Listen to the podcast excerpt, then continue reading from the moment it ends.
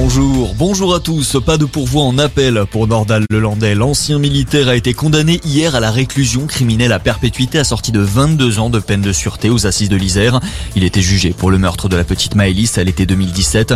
Les trois semaines de ce procès ont été marquées par l'aveu de Nordal Lelandais. Il a reconnu l'intégralité des faits qui lui étaient reprochés. Il a présenté ses excuses à la famille de la fillette. Au moins 8 blessés graves, des dégâts importants. C'est le bilan du passage de la tempête Eunice hier dans le nord de la France.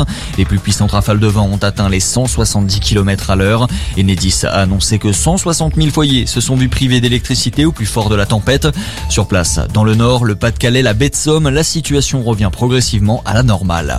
En France, de nouvelles manifestations contre le pass sanitaire aujourd'hui. Rassemblement attendu notamment à Paris, à Lyon, à Marseille ou encore à Strasbourg. À Strasbourg, où des membres du convoi de la liberté pourraient prendre part au cortège. Les autorités ont interdit tout rassemblement sur la voie publique aujourd'hui dans la capitale alsacienne. Et à Ottawa, au Canada, les autorités ont délogé les manifestants. Les participants au convoi de la liberté canadien bloquaient la ville depuis trois semaines. Ils dénonçaient les mesures sanitaires.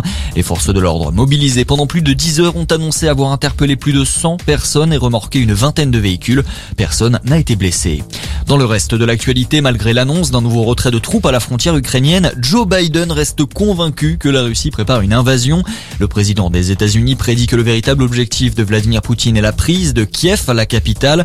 Sur place, en Ukraine, les tensions ont monté d'un cran entre les forces séparatistes pro-russes et gouvernementales.